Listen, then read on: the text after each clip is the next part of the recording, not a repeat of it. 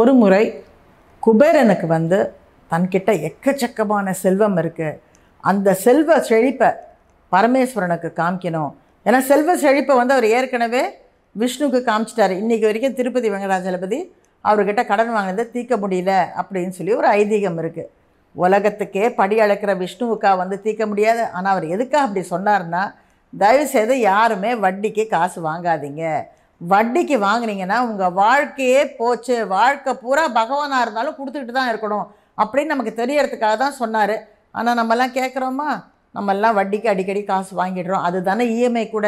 EMI கூட என்ன? வட்டிக்கு கொடுக்கறது தானே இந்த இஎம்ஐ அப்படிங்கிற ஒரு சுழற்சியில் போய் மாட்டாதவங்களே இல்லை. இதை மொத மொதல் ஆரம்பித்தது விஜிபி சகோதரர்கள். அவங்க தான் வந்து ஃபஸ்ட்டு ஃபஸ்ட்டு மெட்ராஸில் அவங்க வந்து மவுண்ட் ரோட்லேயும் சைதாப்பட்டிலையும் ஒரு பிரான்ச் போட்டு ஃபஸ்ட்டு டைம் ஃப்ரிட்ஜும் டிவியும் வந்த புதுசில் இஎம்ஐயில் கொடுத்தாங்க. அதுக்கப்புறம் தான் பல கம்பெனிகள்.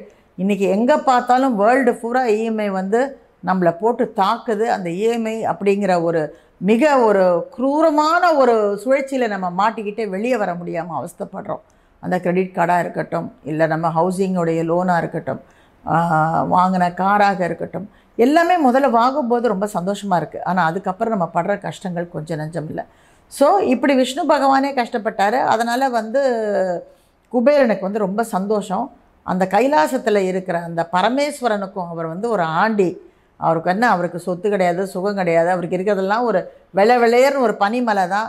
அவர்கிட்ட தன்னுடைய கெத்தை காமிக்கணும்னு நினச்சிட்டு அவர் போகிறார் போன உடனே அவர் வந்து வரும்போதே ஒரு நிறைய ஒரு ஆறு குதிரைகள் அப்படியே வராராம் அந்த இதில். அதுவே ஜெகஜோதியாக வராராம் அந்த மலையில் அவர் கைலாய மலையில். எப்போவுமே கைலால மலையில் ரொம்ப அழகாக அன்போட சந்தோஷமாக இருக்காங்க பார்வதி பரமேஸ்வரன் அவங்க ரெண்டு குழந்தைங்களோட. தேவையே இல்லாமல் இவர் அங்கே வந்து அவங்கள டிஸ்டர்ப் பண்ணுறாரு வந்த உடனே பரமேஸ்வரா அப்படிங்கிறார். சிவனுக்கு அவர் முகத்தை பார்த்த உடனே தெரிஞ்சிடுது. காக்கும் கடவுள் விஷ்ணு அழிக்கும் கடவுள் சிவன் படைக்கும் கடவுள் பிரம்மா. ஆனால் இந்த அழிக்கும் கடவுள் மட்டும் நிறைய பேர் வந்து தப்பான ஒரு விஷயமா யோசிச்சுட்ருக்காங்க சிவன் வந்து எல்லாத்தையும் அழிச்சிடுவாருன்னு. கிடையவே கிடையாது. சிவன் நமக்குள்ளே இருக்கக்கூடிய அகங்காரத்தை தான் அழிக்கிறாரு. அதனால தான் அவருக்கு பரமசிவம்னே பேர். உடனே பரமசிவன் என்ன பண்ணுறாரு அவரை பார்த்து சரி குபேரா என்ன விசேஷம்? திடீர்னு இவ்வளோ தூரம் கைலாயம் வரைக்கும் வந்திருக்கேன். ஏன்னா கைலாயங்கிறது வந்து ரொம்ப தூரம். இந்த தேவர்கள் இருக்கக்கூடிய இந்திர சபைங்கிறது வேற ஒரு இடம். விஷ்ணுவுடைய வைகுண்டம் வேற ஒரு இடம். இந்த கைலாயம் அதை விட வேற ஒரு இடம். ஸோ இவ்வளோ தூரம் நீ வந்திருக்கியே சிரமப்பட்டு என்னப்பா விஷயம்னு கேட்குறாரு இல்லை இல்லை. நான் வந்து உங்கள் ரெண்டு பேரையும் பார்வதி பரமேஸ்வரனை தம்பதி சமேதராக நான் வந்து விருந்துக்கு அழைக்கலான்னு வந்தேன். நீங்கள் வந்து என்னுடைய கிரகத்துக்கு வந்து விருந்துக்கு வரணும். அப்படின்னு ஒன்று சிவன் சிரிக்கிறார். மனசுக்குள்ளே அவருக்கு தெரியுது இவர் வந்து ஒரு அகங்காரத்தில் தான் என்னை கூப்பிடுறாருன்னு. இல்லைப்பா நான் இப்போ வர முடியாது. என் பக்தர்கள்லாம் வந்து கீழே கடும் தவம் பண்ணிக்கிட்டு இருக்காங்க. எந்த நேரத்துலையும் வந்து நான் போக வேண்டியது இருக்கும். அதனால் நான் உனக்கு வாக்கு கொடுத்தேன்னா பாதியில் நான் எந்திரிச்சு போயிடுவேன் அதனால் வேண்டாம் சிவனுக்கு பக்தர்கள் குறைவாக சொல்லுங்கள் அறுபத்தி மூணு நாயன்மார்கள் இருக்காங்க. பதினெட்டு சித்தர்கள் இருக்காங்க. அதுக்கு மேலே அவருக்கு வந்து பக்தர்களாக உலகம் பூரா பக்தர்கள் இருக்காங்க. அதனால் அவர் சொல்கிறாரு நான் வந்து விருந்து சாப்பிட்ற மாதிரிலாம் இல்லை. என் பக்தர்களுக்கு நான் நிறைய விஷயங்கள் செய்ய வேண்டியது இருக்குது ஒன்று பண்ணு. நான் விநாயகனை அனுப்புகிறேன் நீ கணேஷனை கூட்டிகிட்டு போ அப்படிங்கிறாரு. அவருடனே இப்படி முகம் தொங்க போட்டு பார்க்குறாரு. அப்போ கணேஷன் வந்து பால கணேஷர் குட்டியாக இருக்கார். ம் ம். இதை கூட்டிகிட்டு போய் என்ன பண்ண போகிறேன் அப்படின்னு மனசுக்குள்ளே நினச்சிக்கிறாரு. இருந்தாலும் சிவன் சொல்லிட்டாரு சரி சரி நான் அவரை கூப்பிட்டு போகிறேன் அப்படிங்கிறாரு. உடனே கணேஷர் என்ன சொல்கிறாரு அப்பா அப்பா நான் போனேன்னா என் மூஷிக்கு வாகனம் இல்லாமல் போக மாட்டேன். நான் என் மூஷிக்கு வாங்கினதையும் கூட்டிகிட்டு தான் போவேன் அப்படிங்கிறார். சரின்னு சொல்லி அவங்க ரெண்டு பேரையும் குதிரையில் அந்த பெரிய சேரட்டில் வராரு. அதில் ஏற்றிக்கிறார் ஏற்றிக்கிட்டு ரெண்டு பேரையும் கூப்பிட்டு போகிறாரு கூப்பிட்டு போனால் அவர் பெரிய விருந்து வச்சுருக்காரு. கிட்டத்தட்ட ஒரு நூற்றம்பது சமையல்காரங்க சமைச்சாங்களாம். அந்த விருந்து வந்து ஒரு செகண்டில் விநாயகர் டபக்கு டபக்கு டபக்குன்னு சாப்பிட ஆரம்பிக்கிறாரு. அவங்க சமைச்சு சமைச்சு சமைச்சு அந்த இதில் இருக்கும் தெரியுமா மாயா பஜாரில் வந்து சாப்பிட்டுக்கிட்டே இருப்பாங்க. அந்த மாதிரி கடைசியில் சமையல்காரங்களாம் டயர்ட் ஆகிடுறாங்களாம் எங்களால் இதுக்கு மேலே சமைக்க முடியாது சாமி. வந்து நம்மளுடைய கிச்சனில் வந்து சர்க்கரையும் இல்லை வெல்லமும் இல்லை எதுவுமே கிடையாது. முந்திரி பருப்பு இல்லை எல்லாத்தையுமே போட்டாச்சு. இனிமே வந்து கொடுக்கறதுக்கு ஒன்றுமே இல்லைன்னா இன்னும் கணேஷர் வந்து இன்னும் கொண்டாங்க இன்னும் இருக்கான்னு கேட்குறாரு அப்போ தான் குபேரனுக்கு வந்து தான் பண்ண அந்த தவறு வந்து புரியுது. உடனே சாட்சாகமாக ஒரு காலில் விழுந்து மன்னிச்சிடுங்க பிரபு நான் வந்து என்னுடைய அகங்காரத்தை காமிக்கிறதுக்காக தான் நான் வந்தேன். நான் எவ்வளோ செல்வபதின்னு காமிக்கிறதுக்காக தான் வந்தேன். ஆனால் ஒரு விநாயகருக்கே சாப்பாடு போடுற அளவுக்கு என்கிட்ட வந்து சாப்பாடு இல்லைங்கிறத இன்றைக்கி நீங்கள் எனக்கு உணர்த்திட்டீங்க. அதனால் இனிமேல் நான் வந்து தலகணத்தோடு எதுவும் செய்ய மாட்டேன். என்னை மன்னிச்சிருங்க அப்படின்னு சொல்ல அவரும் வந்து சிரிச்சுக்கிட்டு யாரை வேணாலும் சோதிங்க. எங்கள் அப்பாட்ட மட்டும் வாலாட்டாதீங்க. ஓகேயா நீங்கள் கொடுத்த சாப்பாடு என் எலிக்கே பத்தாது. தெரியுமா? என் மூஷிக வாகனத்துக்கே பத்தாதுன்னு சொல்லிட்டு அவரை கண்டிச்சுட்டு அங்கேருந்து கிளம்புறாரு.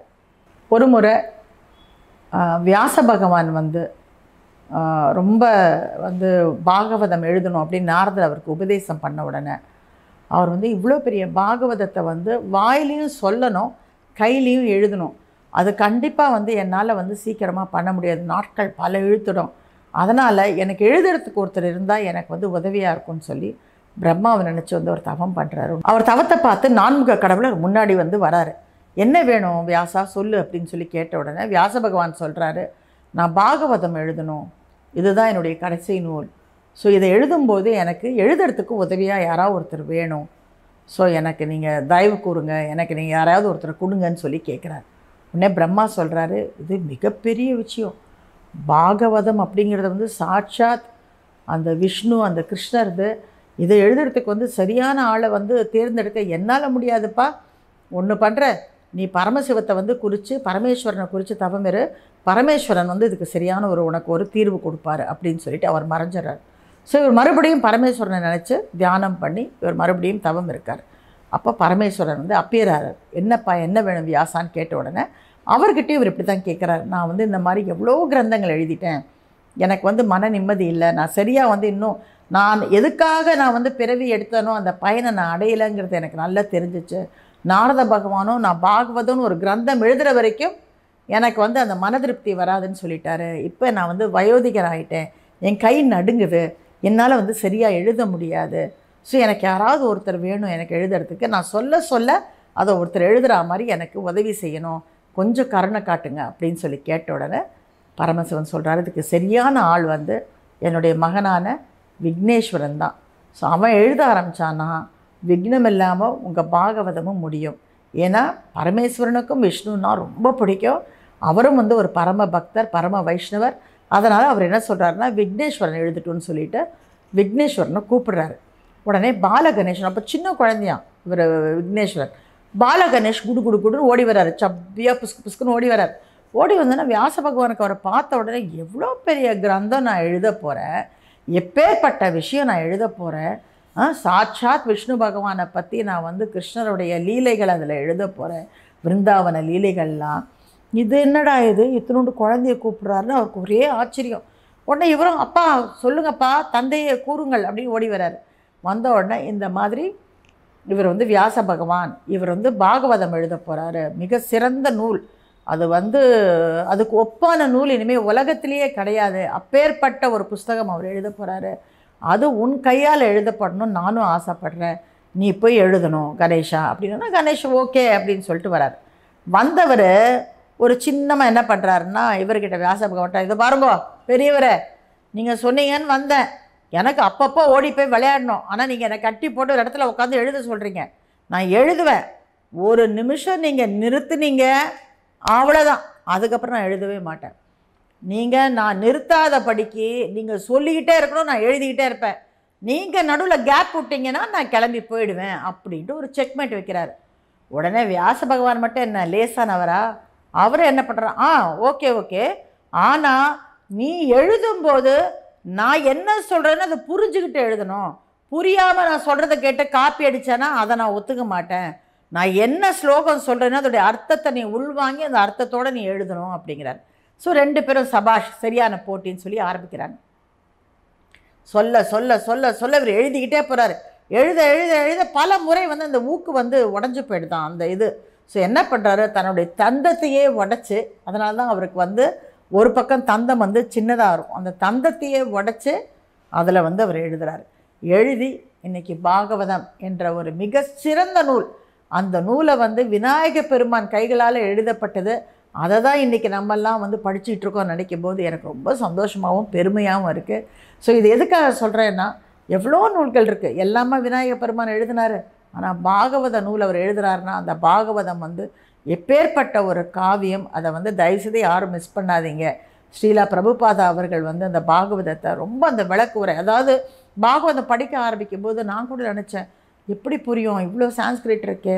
ஏ எனக்கு புரியுமா? என் மண்டையில் ஏறுமா? ஆனால் அதில் வந்து அவங்க பர்பட்டுன்னு ஒன்று கொடுத்துருக்காங்க.